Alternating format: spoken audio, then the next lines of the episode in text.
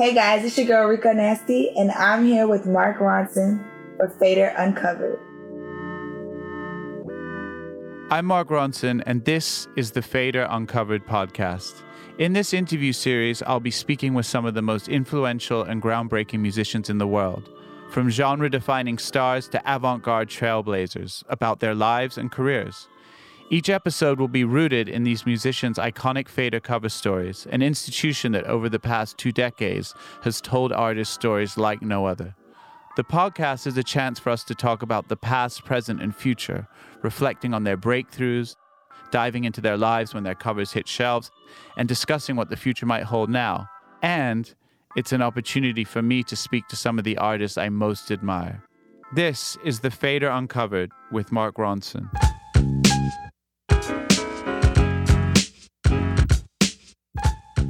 Today I'm chatting with Rico Nasty, a unique voice in rap music and one of the most exciting artists working right now. Rico graced the cover of The Fader in the summer of 2018, shortly after the release of her incendiary and game changing mixtape, Nasty. She was still 21 years old, newly signed to Atlantic Records, and coming to grips with a career that had vaulted her from PG County, Maryland, to the edges of stardom, all while raising her son, Cameron. Since then, she's distilled her music and aesthetic down to something even more potent. Her debut studio album, Nightmare Vacation, released late last year, was her most fun and thrillingly abrasive project yet. A combination of punk, rap, and hyperpop that's simultaneously of its time and in its own universe.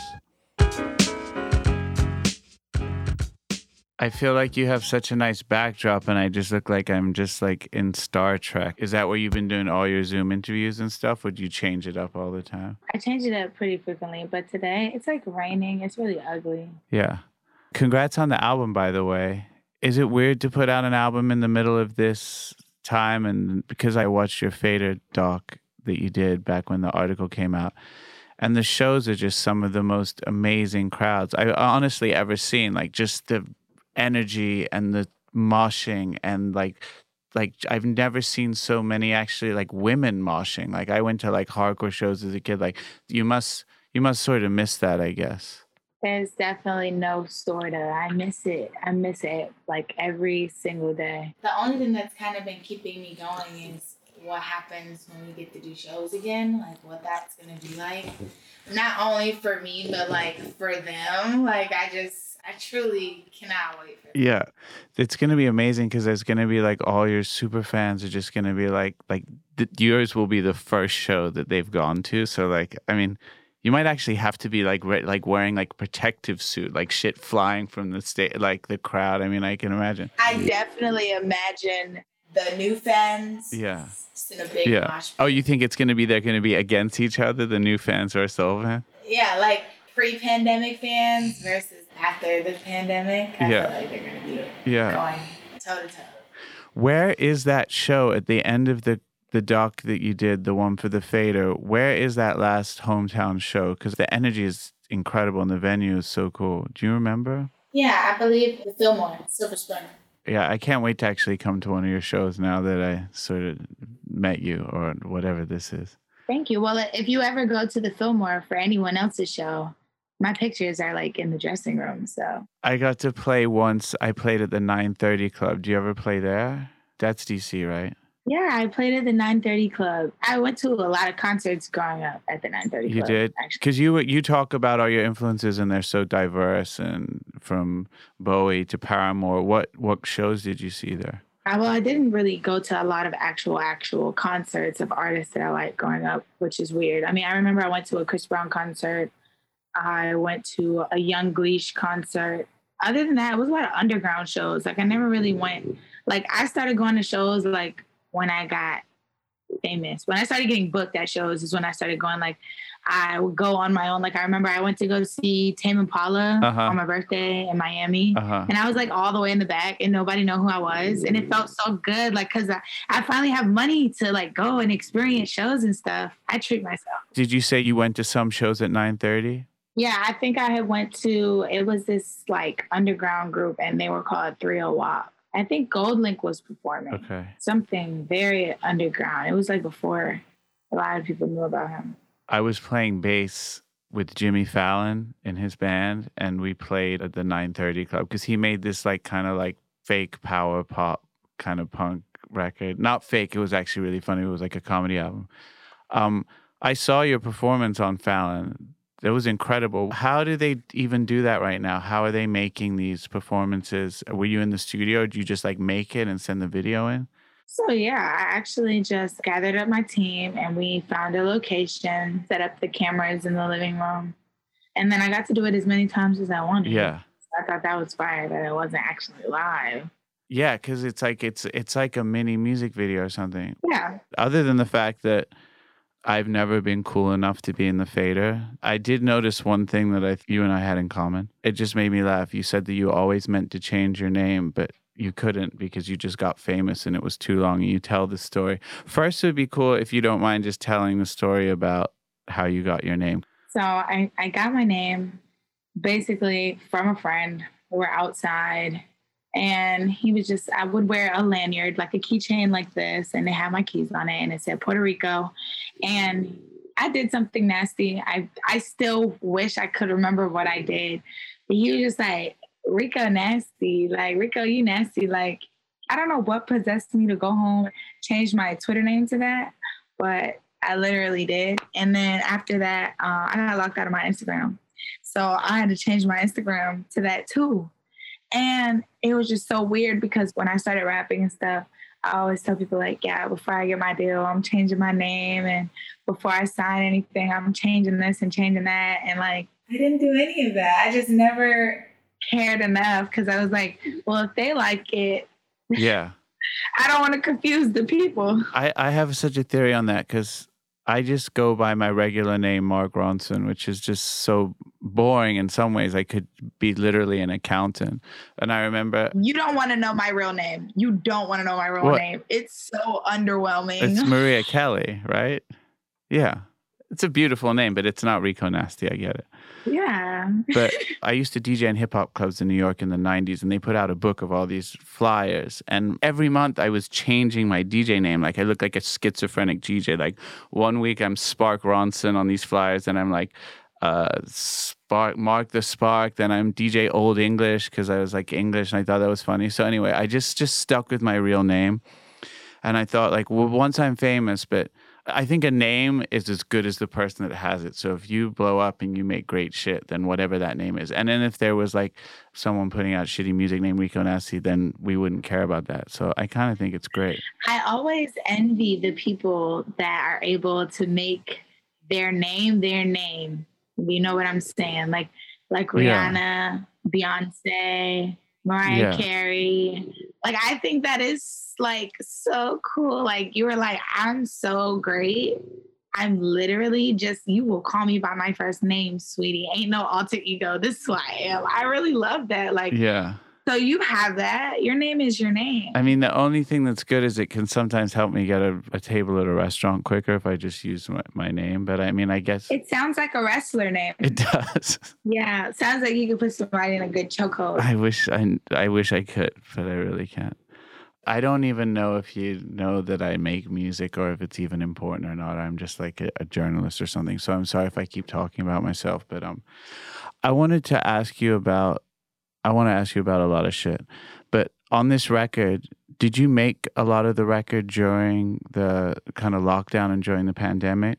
Yeah, I feel like a good six six of them were made during the pandemic. Because you were putting out music before, but then there's some. Is there a line in iPhone when you mention like having the mask on? That's one of the songs that was made actually before the pandemic.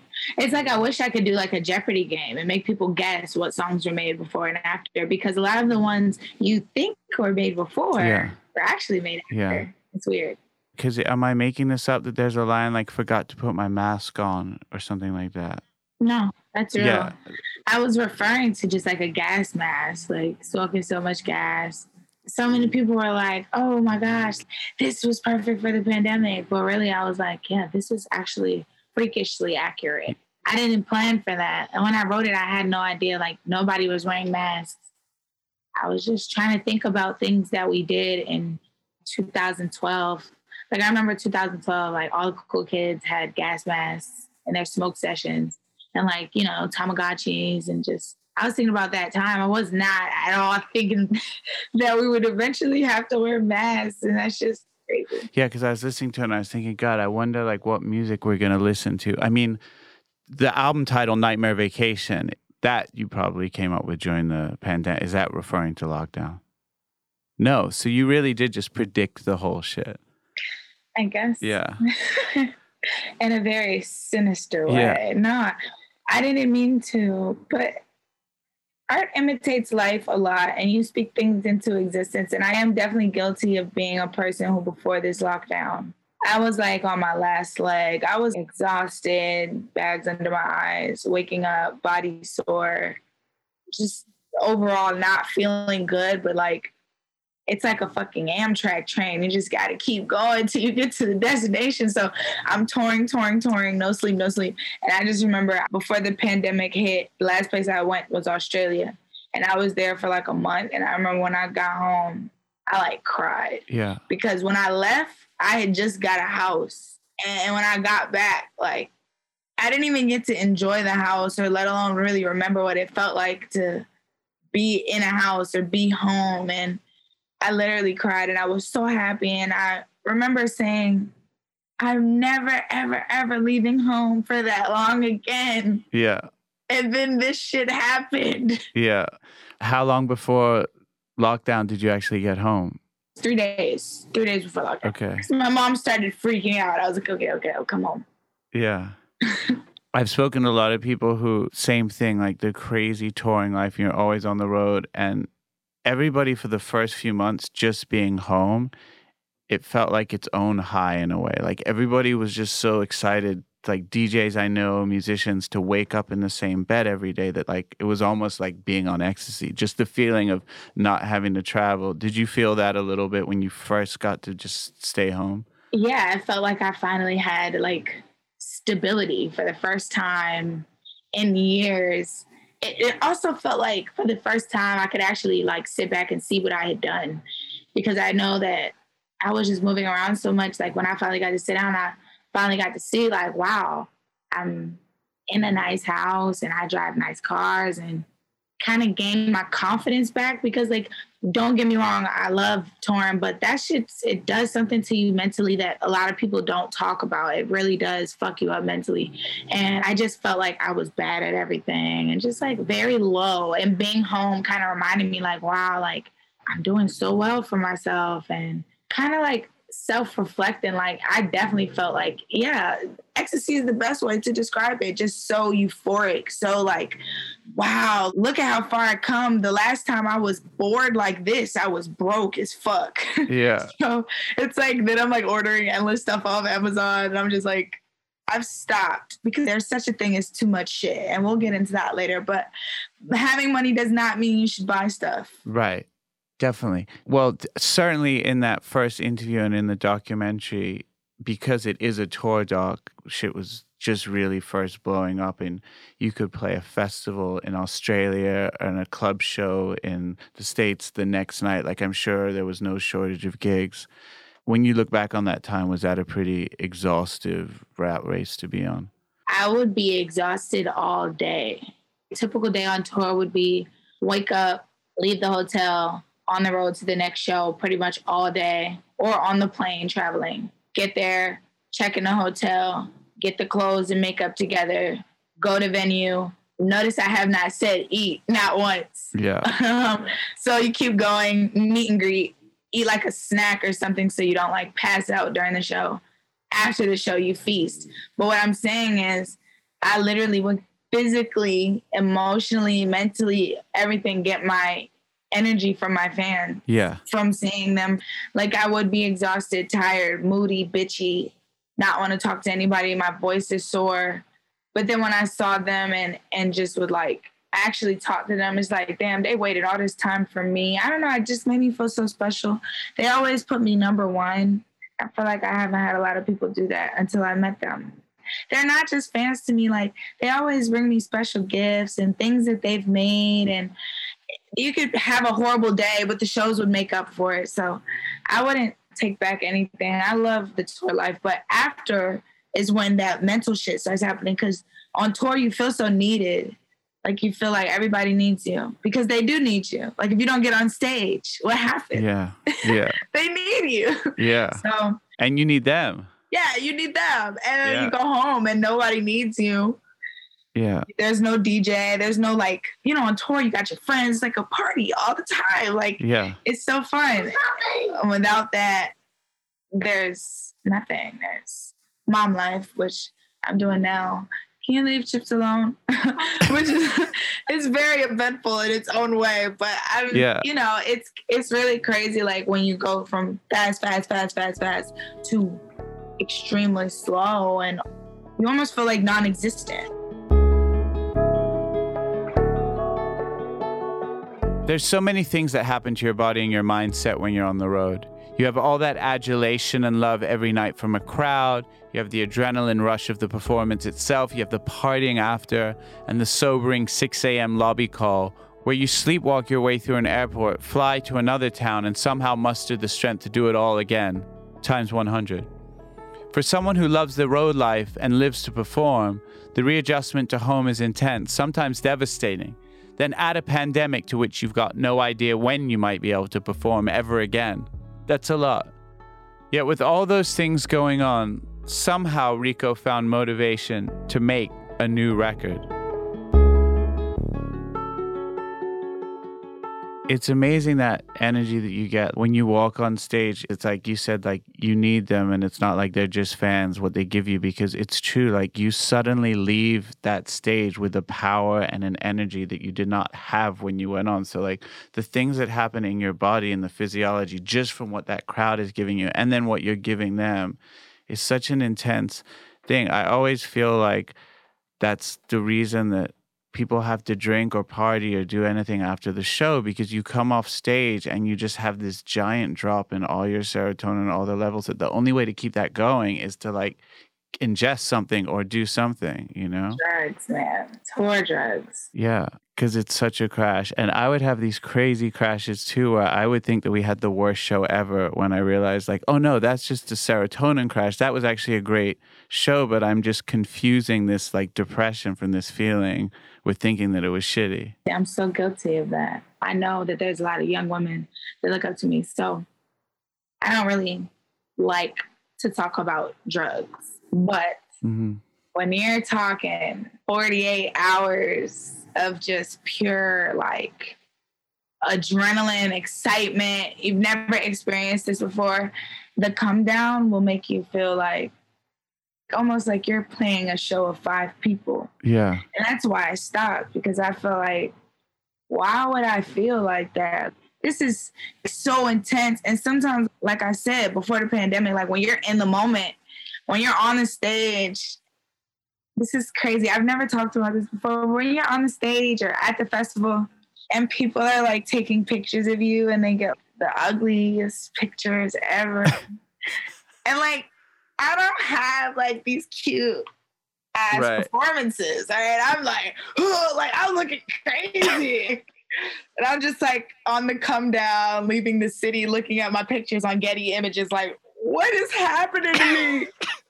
I look crazy. And Yeah. everyone's lying to me. And everyone's in my comments like, you're so cool. You're a fucking rock star. And then that's where you start feeling like everyone's lying to you. Yeah, I think you're especially harsh. I think we all see each ourselves through the harshest lens because I've seen a lot of pictures of you and footage of you now, like playing shows, and you always look amazing. It looks like every hair is perfectly in place. The energy is just raw.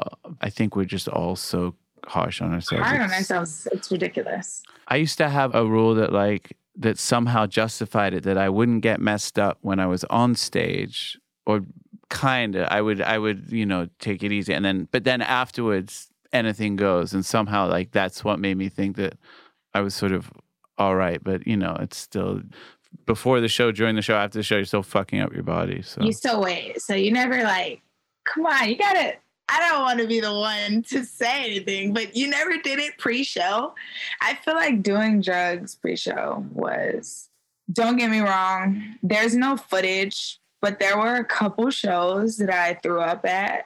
yeah I remember a New York show in particular. yeah And I don't remember where it was, but I remember I ran behind a little like projector screen and I fucking hurled. Yeah. And then like when I got back on stage, before I got back, I literally like took my fucking pants off and everyone thought it was a wardrobe change. That's why you're a true fucking rock star. And I'm like, I might forget the third chord if I get too fucked up or, or like say something stupid. You're just like fully. It's fun when you fuck up on stage. I think that's when you get to see your fans. Right. You don't know your fans until you fuck up on stage. Yeah. You don't know how hard they're rocking with you because I've fucked up, but I've got the lyrics wrong on stage. They laugh and then they keep singing it word for word. Yeah. They're like, bitch, how you know? Like, Yeah. It helps. It kind of just like helps to build that relationship because then, like, later on, you and that person's like, I saw Rico, didn't even know the words, but I did, bitch. She seen me. And it's like, you respond to shit like that. You're like, yes, thank you for keeping me, Yeah. keeping me on my Your fans sing the words very loud at your shows. It's kind of amazing. I, I imagine there's some shows where they're louder than you are. some shows I don't even have to perform. Right. That's a good deal. Yeah. Where were some of the places then on that tour when Nasty was really starting to blow up? Where were some of the countries that you're playing or a festival? It doesn't matter if it's in Poland or somewhere in Australia that like you didn't know anything about this place. You showed up and then you just see these fans going crazy for your shit. Do you remember a couple places that really stuck out in your mind? Canada, Toronto, and China, Germany. China. You played in China? Yeah. Wow, I don't know anyone that's played in China. That's amazing. You know, everyone says that to me, and I'm just like, I'm destined for greatness. And I loved, I love China. Everything about it was something that I felt like if I didn't experience this before I died, what did I live for? Like honestly, it was beautiful. The people were amazing. Our the food was amazing. The only thing bad was how far it was from America, but Right. And I feel like I also had such a good time because you can't smoke weed out there. Right. I remember going out there and I was so irritated like the whole flight. I was just like, "Ah, like what the fuck am I gonna do? I can't do this.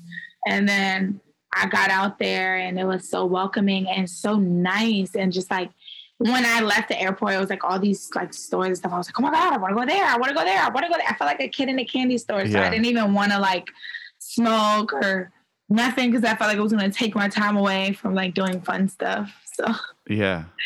it's really weird. I, I love China, and the first time I went to London was also an experience because the floor almost caved in. hmm And I remember I was tripping acid for that show, and um, a girl like fucked up her back Uh huh. like really bad in the mosh pit, and they like carried her to the stage, and she's laying on the stage, and like all of the people that work at the venue, they're like about to call the ambulance, and I'm like telling people, I'm like, yeah, the show's about to end, like she's like fucked up really bad, like I don't even know what to do. I never dealt with nothing like that.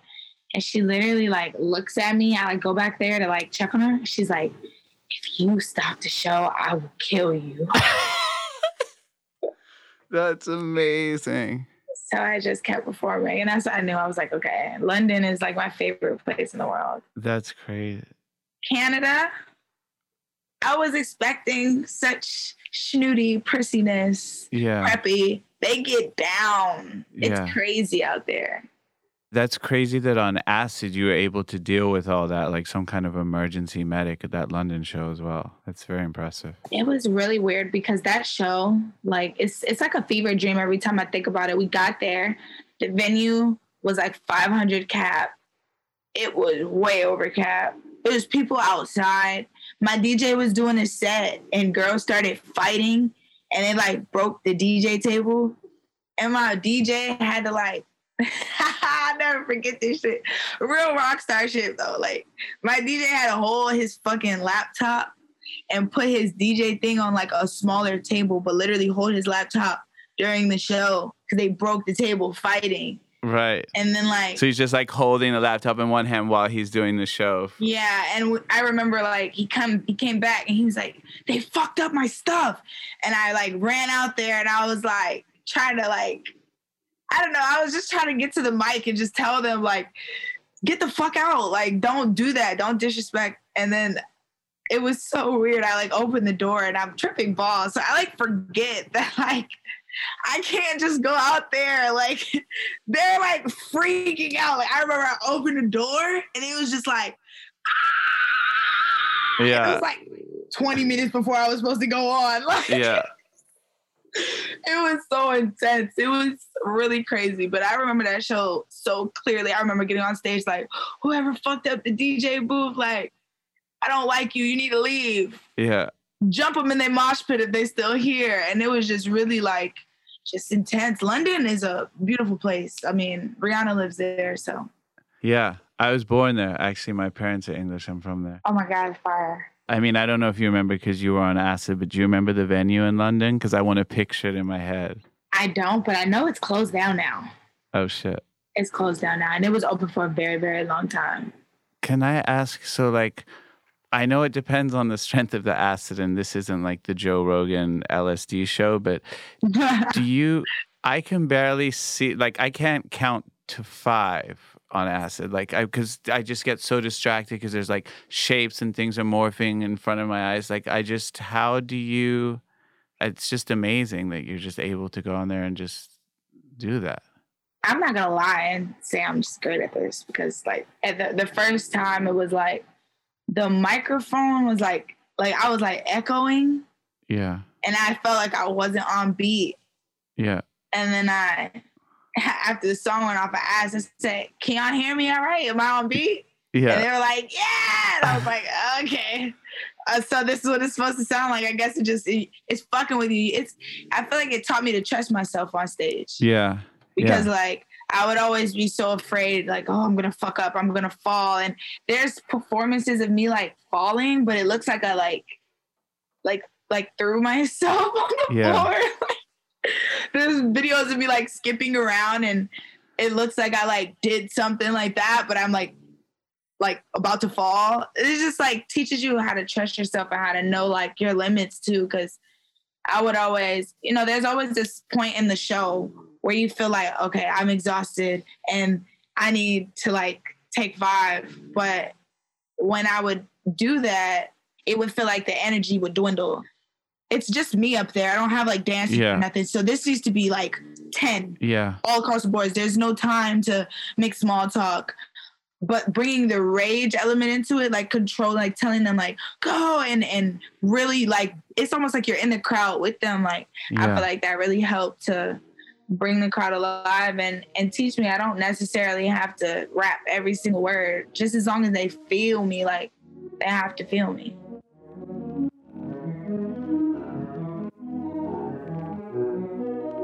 When I was coming up, acid and shrooms were for kids who wore paisley hoodies, hung in Sheep's Meadow, partied at wetlands, and listened to Blues Traveler.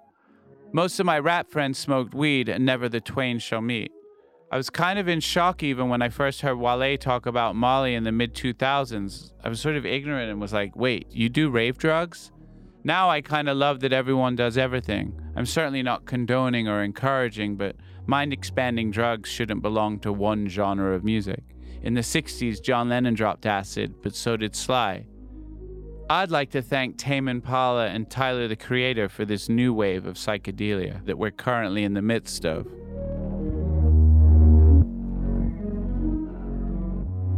There's definitely such a rock and roll. I mean, I don't even know if that word is like now there's genres, everything's just all one, and your music is an example of that.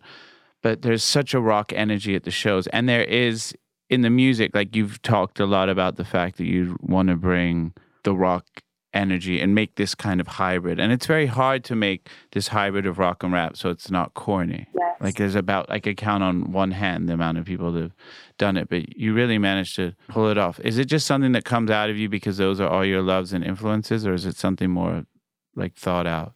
I think it's my my loves and my influences, but I also think it is something that it kind of just comes out. I will do songs and my regular voice, and I will get the add some Rico Nasty to it. So it's a technique that I've developed over time. It's something that started by me being like very angry in the studio and having to record and turning it to my power. Like I work with um or worked with my boyfriend who was my manager for a very long time. And it was like a lot of times I would get into get to arguments before the studio, and it's just like I would still have to go in there and record, or I get into beef with bitches or rap bitches online, and I'm upset, and I would still have to go to the studio and record because like I'm paying for this time, or this time is being paid for by somebody else. I don't want to piss them off.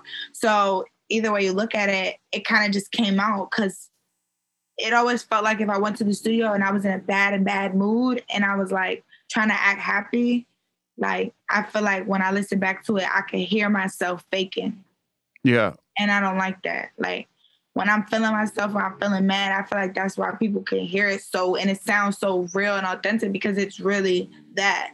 It's not like me going in the studio and acting like I'm mad. Like yeah, I'm literally mad. I got some shit to get off my chest. And I think that's why I also walk around with such a bubbly attitude because for the most part, anything that has to get said gets said and sells. So I'll keep my mouth shut until I get a beat.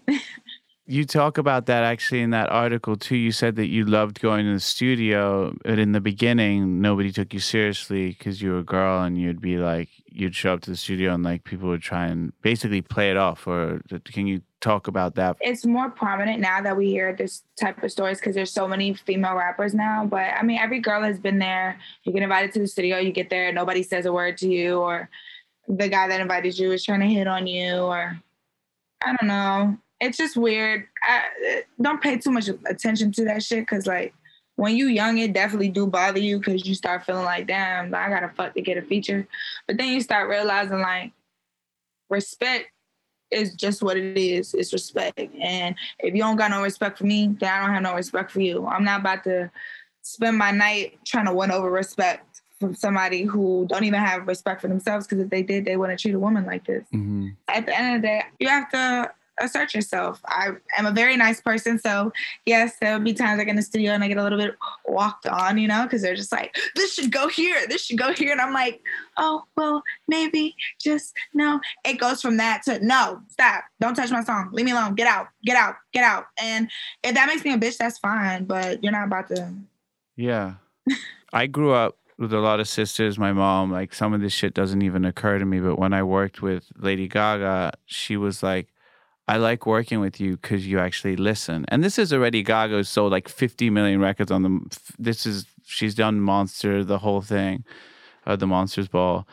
And I just couldn't believe I was like, wait, so like you still are in the studio with ex producer, and they're like, no, I, I kind of like this part here. I, would rather not change it. And I'd be like, and she'd be like, well, I think you could just like, maybe we could change a chord and be like, uh, I just, I just, this is the way the label likes it. And it was like blowing my fucking mind because, of course, we know misogyny exists and these things happen in the studio, and producers have typically, for the most part, been men. But it did blow my mind when she said that. I will say you are a great listener, but I will say that I think that's why me and Kenny's relationship is so so talked about, idolized. You see people trying to imitate it, but like that's it was what it was. When he met me, I was a little oh, I don't know what kind of beat I want. And Kenny is very much, we're both Taurus. He's very much like, why are you acting like that? Just say it. What you want? What do you want?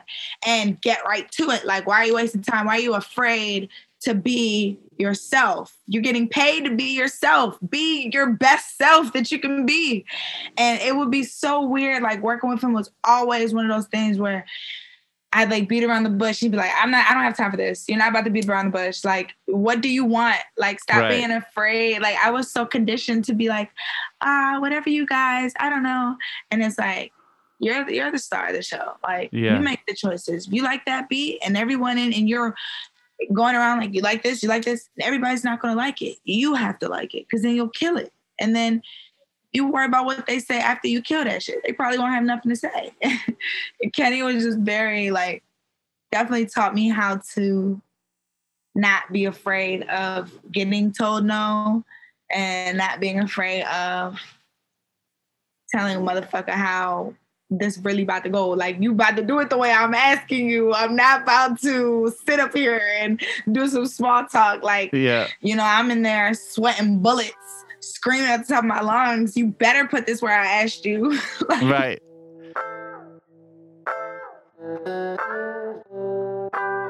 It sometimes baffles me, but it's real. People see a man's name and a woman's name on a production credit on a song, and they might assume the man did most of the quote unquote real work. I'll work with an artist like King Princess on a track. She might do the beat, play most of the instruments, do some sound design, and they'll see my name on it as well and guess that most of that was me. I see firsthand how she has to fight even harder to be taken seriously. Missy Elliott, Danielle Haim, Lady Gaga, Solange. These are some of the great producers of our time. We don't always think of them in this way, but it's our obligation to give them the credit they deserve.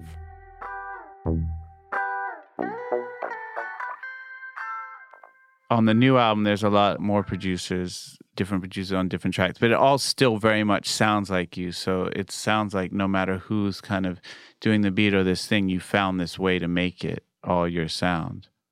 Yeah, definitely. I mean, I don't get to work with Kenny all the time as much as we did a lot of work together. I remember when Anger Ranch was done, I looked at him and I was like, Kenny, this is the end of a long road until I see you again, brother. But I was getting tired of people. Oh, she's only good with Kenny, or oh, Right. she's only good because that's you know I guess to that point where you kind of want to spread your wings at a, as an Yeah. artist, and he also wanted to see like young grasshopper take these skills I've I've taught you and Right. and and go into these sessions and be yourself and be assertive and make the magic that I know you can make. And yeah. now through this pandemic though, shout out to my anxiety. I actually haven't been in the studio with a lot of people. You know what? I met Kenny in the middle of the pandemic. I went over to his place in LA because we had been talking, DMing or whatever about dumb music technical shit. I said, Oh, I'm in LA for a week. I'll come and see you. I think he was the first new person I met. I think he came to the door without a mask, and I was so shocked to see anybody's full face. I hadn't seen anybody's full face in about five months. That's the thing I really remember. And he just built his studio, and it looked great. And I think he's a, I think he's a fucking fantastic Yeah. producer. And I love all the shit you've done on the new record. Like I Day Trip are friends of mine. I love that track that you guys did together. I love working with Day Trip. They always make me feel like I gotta bring it.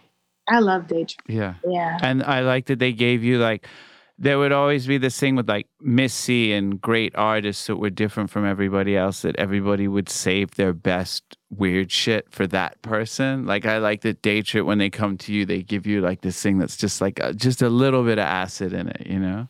Definitely. I feel like the shit that they gave me was very like UK grime, very just like they knew at the time that I was traveling so much and the beats that they were sending me were just Yeah. I love Day Trip. Dylan Brady too, Honey Gex.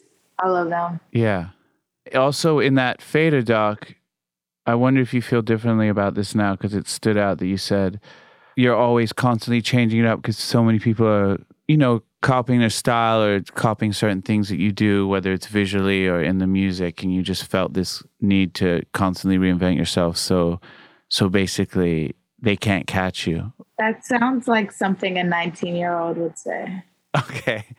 So do you, I imagine you feel a little more calm and like in your spot, like I'm here, nobody can take this thing from me. Do you feel a little bit less manic in that way? I feel that way because of Flo Milli and PP Cocaine. I feel like both of those women, young ladies, coming out right when they were getting all their recognition, both of them came to me personally to my face and were like, You inspire me. I watched you.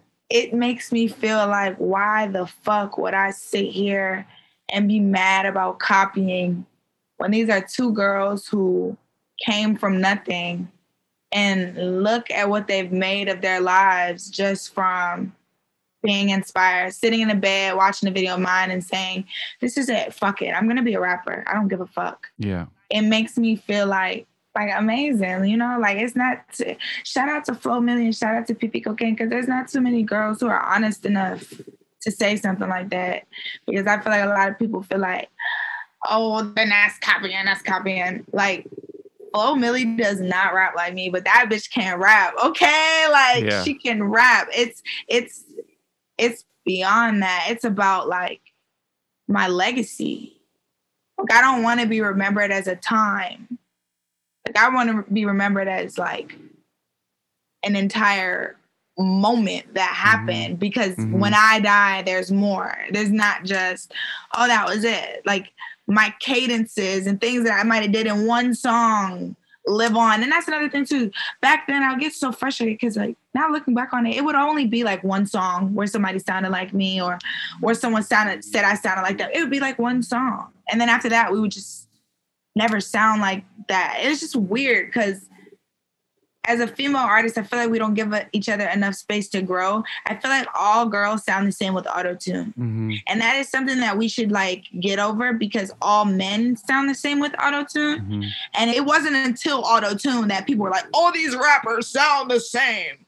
So I get it; they are doing it for the girls now. Now all the girls doing melodic rap, but even before me doing melodic rap, there was Dej Loaf Mm-hmm. And before me doing weird ass videos, there were plenty of female rappers doing that. So even me, I had to bite the bullet and sit back like, bitch, even you're not the first to do a lot of things. And then we're talking about black rock stars. Tina Turner was the first. So, yeah. you know, when you're new, you just want so bad to get your respect. And people can't take from me, but you don't get respect like that. You get respect by working, you get respect by shutting people up, and you get respect mm-hmm. by letting them see what it comes from, not pointing it out. You gotta let people see the shit for themselves. Did you watch the Tina Turner documentary that was on the other night? I did. That even proved my point even more. Like how she felt in the documentary is how I feel now. Just like I was, she said something that really stuck with me. I don't remember the names, but she was coming out with so many other women who were fire and beautiful and sexy and soft and just all these things that you want a woman to be, and she was the opposite. Hard, rough around the edges, raspy voice, strong. And when I think about that, I think about me like immediately, like I feel like that. Like I feel like right now, I might not be muscular, I'm a little bit skinny, but um I'm the skinny one and everyone's yeah. so bow bow, you know? And it's like you always feel that way. And it's so important that she said that because I felt so drawn to her even more. Like, you know, her voice and the boundaries of it were just like crazy to me. Like people can't sing like that. And even me, my screaming is is no match for that. But I feel like her entire story was just crazy because she fought from beginning to end. And most people make her fight about her man, but her fight was like her actual career. Cause fuck yeah. him. After him, she still had to keep on trying to do stuff and trying to do stuff when it should have been like, do y'all know who y'all even fucking with right now? Yeah. She talks about that, doesn't she? She's like, even in this first stage of the comeback, they're like, oh, so where's Ike? Like, they still can't get it out of their head that like she's this solo artist. But uh, yeah, shout out to Tina Turner. You said something in that article as well that I wonder if you feel any differently about. They're talking about the, you know, there was this renaissance of a lot of female rappers getting signed, and you're like, enjoy it while it lasts, because they're going to decide which one of us gets to sit at the top of the charts, which was always a thing that you would hear you know, in in music generally, like there's only there can be 80 big male rappers, but there's only really ever one, and if there's more, then you get pitted against somebody. But it seems like there's a little bit more going on right now, or is that just a typical male thing that I'm saying right now? I feel like that statement in general, I've been asked about that before, and I feel like it's always gotten twisted because I didn't never mean it like enjoy it now. I meant it like this is a time where we finally could see that labels were looking at women. We could see it with our own two eyes. There were women getting signed left and right. And it was like, make that shit last. Have fun with it. Because when they do pick who they want to put their money behind, it's a whole other ball game. It's not just underground rap shit. And I feel like so many people get caught up in just like wanting to be a rapper that they forget that there's a certain threshold that you kind of like pass and then you become an artist. You're not yeah. just a rapper. Like you're on all types of different songs, doing all types of different things. And I really wanted to say that have fun because when the pressure gets on, a lot of our music that we sounded like when we first started is going to be completely different from mm-hmm. a couple years from now. And I can also say that I've always felt like, Chip, you are snoring. Stop. You are so loud. Is that who is that? Okay, My is that dog. the dog from the movie? The little, the cute little one? No, that sounds like a bigger dog. Is what I'm trying to get at. This is the oh yeah, one. yeah, that's a snore from a bigger dog. He does nothing but sleep all day. Here, take Chippy. Hi there. That's Cameron. yeah. I always felt like take him. Hey Chips, let's go, big fella. Let's go, big cuckoo. Let's go, go, big gaga. I'm sorry. That's okay. okay, but um, it's really weird how like when I remember when I first signed, it was like uh, me, Cardi. It is like a lot of people getting signed, and like I just remember being so afraid. Like I was so afraid because I didn't know like yeah what that really meant. I just knew that I got like a lot of money. Yeah. But I didn't really know like about media and blogs and stuff. And I know I'm not the only girl who goes to this, but like they always post my most raunchiest shit. Right. Like I remember my first post from the shade room, I think was me spitting in someone's mouth. And I don't think anybody like warns the girls that like no matter how hard you try to be a great role model, they'll always capture the worst thing you ever did and magnify yeah. it. So it's true. I guess you don't see that as much with the male rappers, maybe. Like they'll post when a male rapper spends like 80 eighty thousand on a watch or like, oh, he bought a Maserati or a Lambo truck, but like they won't post when he does other fucked up shit. As soon as a girl posts a video without her wig on, she's a fake human being and all this other shit. Like I don't even know what to do anymore. I think that it's, you know, obviously super interesting, and I'm sure you get asked about it all the time, all the diverse rock influences in your music. But I've actually never heard you talk that much about who your rap influences were. And obviously, you didn't start fronting a band, you made rap music. And I'm wondering if you made that because those were the beats and that was the thing available, or if that is your first love, or how all these mixes came together. But it would be cool to hear you talk about some of the rappers that influenced you when you were starting out. I think some of the rappers that influenced me when I was starting out were Tyler the Creator, ASAP Rocky, Kendrick Lamar, Young Thug. Could you see yourself doing a more rock based record or something that was even more of a departure, I guess, from hip hop and the beats and the drums and stuff like that? I have like a couple of actual rock songs. And just you and guitar? Yeah just me and guitar. And I just, um, I feel like this is going to be a very controversial statement. So hear me out. Okay. In order to make the type of rap music that I make, there isn't much vulnerability needed. All you need is a middle finger and some aggression. But to make rock music, I have to be more vulnerable because there's already enough songs about break this, smash that, fuck this, fuck that. But this is like, what is the story behind why you wanted to say that. What did they do to you? And I feel like that's why I won't release that music because it really does like tell what hurts me the most, what I hate the most about myself, what I hate the most about a lot of things. And I don't think I'm ready to be vulnerable like that with my fans, but there's definitely a like a couple of songs of me. I think like I have like two songs with Travis Barker on the drums when you do put it out, it's always the stuff that's absolutely the most vulnerable that gives people the most empowerment as well. Would you have it like a special name, like how you had Tacobella? Would you have like another name? Have you thought about it for like what your rock and roll name is? Even though Rico Nasty is pretty rock and roll. Um, I like Carbon Dioxide. Carbon Dioxide? That's yeah. fucking incredible. Is that what you said? Yeah, that is really good. look forward to the reinvention coming soon. Did you see this movie, Promising Young Women, by the way? I did. Did you think that they kind of borrowed some things aesthetically from you? I was watching some of your videos today and I was like, yo, did this movie kind of like have you heard anything? Has anyone ever made that movie told told you that they were a fan or anything like that? No, I haven't heard anything like that. But I fucked with that movie. I wish that it was done better though. Yeah. Like I don't like how it makes us seem so bitter. Because when something like that happens, you're allowed to feel crazy and feel deranged. Not necessarily bitter, but you're entitled to feel whatever you want to feel. Yeah. And I feel like that movie makes people who want to get revenge on people who do fucked up shit makes them look crazy and they're not crazy for wanting revenge. I feel like it's so weird for women. Like we literally, can't, you're supposed to get hit with a fucking semi truck and say, "Well, I gotta go cook dinner." Like, bitch, I'm gonna fuck you up. Like, Yeah.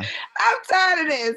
You get all these things done to you, and the minute you egg his nigga house or put a little sugar in his tank, it's like, oh my god, put her in a mental hospital. Right. Y'all never men be doing some crazy stuff. I've literally seen a man take a woman's iPhone and throw it on the floor, smash it, break it, and then just say, I told you, bitch, and just walk out. And you can't do nothing because you're scared. I'm telling why are we living like that? Yeah. My phone is broken. You're paying for that. yeah. Do you want to get tased? Because I won't fight you. But every action has a consequence. Yeah. And I'm all for women finally giving people their consequences, whether it's a little bit of attitude or whatever it is. Stop letting people walk all over you. I guess because shit is starting to open back up now and everything. Do you know? Do you have shows coming up to promote this record? Do you or there's? I have a show for Outside Lands. It's supposed to be like the middle of this year, but I do a lot of virtual shows, a lot of college shows. Okay. So I feel like I have a really good relationship with the colleges. I do a college show like three times a month, really. That's amazing. So I think I know what, what it is, but can you explain?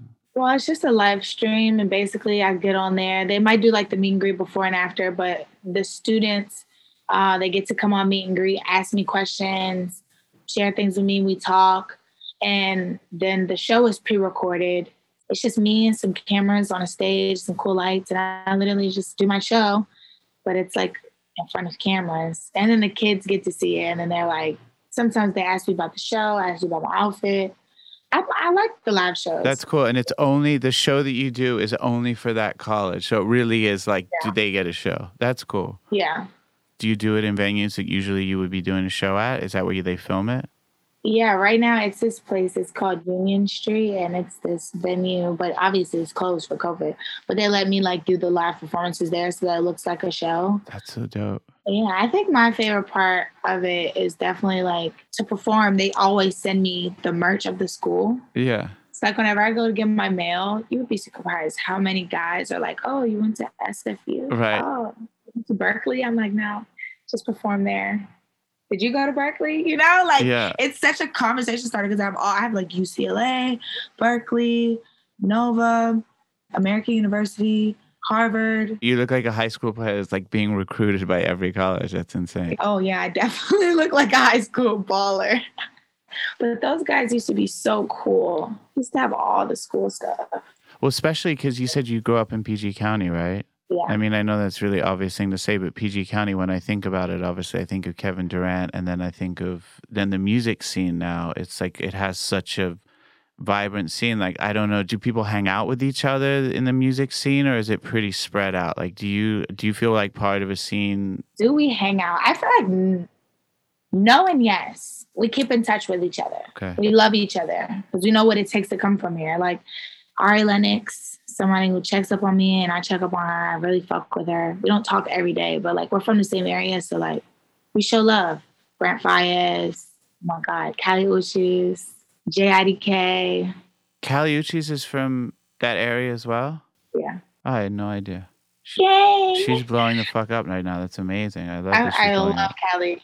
Yeah. I feel like, you know, when I first found out about her, I always felt like her voice is something that can't fuck with it. And like I said, I love Tyler. So as soon as she started working with Tyler, I was like, oh my God, oh my God. And then when she was like, Rico, I want to do a song with you. I have to make her voice like that because her voice is so soft. Yeah. She's just so soft and nice. I literally freaked out. I almost shit my pants. And then when she wanted to do a Spanish song, I was like, oh my God, this is going to be so crazy. I love Kali. She's amazing too. But yeah, I feel like JIDK, I can honestly say he does a great job of like lending us and even Wale, like these are people who I will honestly say they do more than me as far as keeping everybody in the DMV together. Like they do a great job knowing new artists, helping people. I know JDK helped me get my first show at U Street Music Hall. I actually opened up for him. Wow. And he also got me a meeting with Sony, was with JIDK. Like he was like, Oh, I have somebody at Sony. We're so fire. And we spent the day with him and he was very much very welcoming and very like if you need anything i have any questions let me know. And just an awesome overall awesome ass person. And i feel like also coming from the dmv you kind of have to be mean because if you're not mean then what we say around here is you sweet. Mm-hmm. like you sweet. Like you go for anything. Anybody can tell you anything. Like you're not gonna do nothing. So when i come out and I'm meeting so many people from where I'm from and they're actually nice and they're successful. Like they don't have to keep up this like, oh, I go so hard. They're just genuinely cool ass people. It, it also helped me want to be myself more because I didn't feel like I had to be something that I wasn't. I mean, we all know the DMV is not like the hardest place in the world, but there it's fucked up. Yeah. Like it's very fucked up. People think, oh, the DMV, it's by DC pol- politics. Yeah. No, a lot of dirty cops, yeah. a lot of crazy stuff going on out here that I guess they don't talk about because of all the politics. Mm-hmm. They sweep the real shit under the rug. I remember when I first started working with Wale, maybe like 14 years ago, and someone introduced us. He was in the city and he came to my studio. And then we started working together. And one night I watched this show, The Wire. Do you know that show, The Wire? Yeah. I binge watched the whole season and I was called him in the middle of the night. Basically, I was like, oh my God, I just watched The Wire and I can't believe that's so fucked up. I'm so nervous for you, like where you live. And he's like, that's Baltimore, you idiot. Like I had no idea. I'm not the only person to get that confused. Obviously, 15 years later, I know the difference. Everyone always does that. When I'm like, oh, I'm from Maryland. They're like, oh, Baltimore. I'm like, no. Yeah. But I went to school in Baltimore, so I fuck with Baltimore. Yeah. I love where I'm from. You said though, you said that it was so different too. You went to boarding school for a little while and then you came back and everybody said that you talk different, you dress different. But it, I mean, how many it was what, like an hour away, but it was so different culturally? Yeah, I feel like I don't even have to defend this statement. Baltimore is completely different from DC, Maryland, Virginia. Like their accent is different, the way they dress is different. And I will say, like, I was going to a boarding school so like I didn't go to school and have my mom to like balance me out and like come home and be like, why are you talking like that? Yeah, you know? Yeah. So I'm literally just waking up and I'm talking like the people I'm around. I'm talking like my teachers and just talking, I don't know. Like very then, proper. No, Baltimore is like, they be like you and T okay. and what you want to do. Like they talk really, it's just different. Right. So when I got back to PG County and I'm like slurring my words like that, they was just like, "Where are you from? Why do you talk like that?" Yeah, it would just always throw them off and always make me feel like I just never like belonged. I guess. Yeah. You're good at this, and I want to hear your music now. I'm gonna go look it up. okay. Well, I did like um I produced and co-wrote a lot of with Amy Winehouse. So like her album Back to Black. I don't know if you know that record, but I produced a lot of that and uh, Valerie and uh, I uh, what? I'm about to cry. That's crazy. That's really no, no. That album is like my entire adolescence. Like I just hear those songs, especially Valerie, especially Tears Dry on Their Own. Yeah. So crazy. Yeah. Oh, wow. Well, I love your music too. Uh, maybe one day we'll get to do something. Where are you? I'm in New York. I'm in New York. Oh my God. Yeah, you're not even that far from me, I'm, actually. I'm not even that far. We got to link up. We got to link up. Is there anything else? I feel like everything that you say is so fucking amazing and sounds like a soundbite. You're actually a good interviewer. You want to know why, though? Why? Because you're not like overbearing. Right. Like this whole interview, there wasn't one time where I was like, I need to smoke some weed. I'm feeling nervous. like this was really chill. I fuck with this. Okay. This was awesome. Okay, I feel better about myself. This is my third one. Listen, thank you so much. It's really been a pleasure. Wow, thank you. This is amazing. All right. I hope to see you soon. All right. See you. Thanks again to Rico Nasty for taking the time to talk with us. A special Fader thank you to our Grammy and Oscar award winning host, Mark Ronson. Please visit thefader.com slash podcast to read the original cover story and check out a playlist of artists mentioned in this episode. If you like the show, please share it and review us on your favorite podcast app. Join us next Monday to find out which of your favorite artists will be uncovered next. Executive producers Rob Stone and Jon Cohen. Directed by Daniel Navetta and produced by The Fader in association with BYT.NYC. Engineered and mixed by David Rogers Berry. Theme music by DJ Premier. Additional music by M Camp and A Rod. For Fader Uncovered merchandise, please visit shop.thefader.com. Thanks, and see you next week.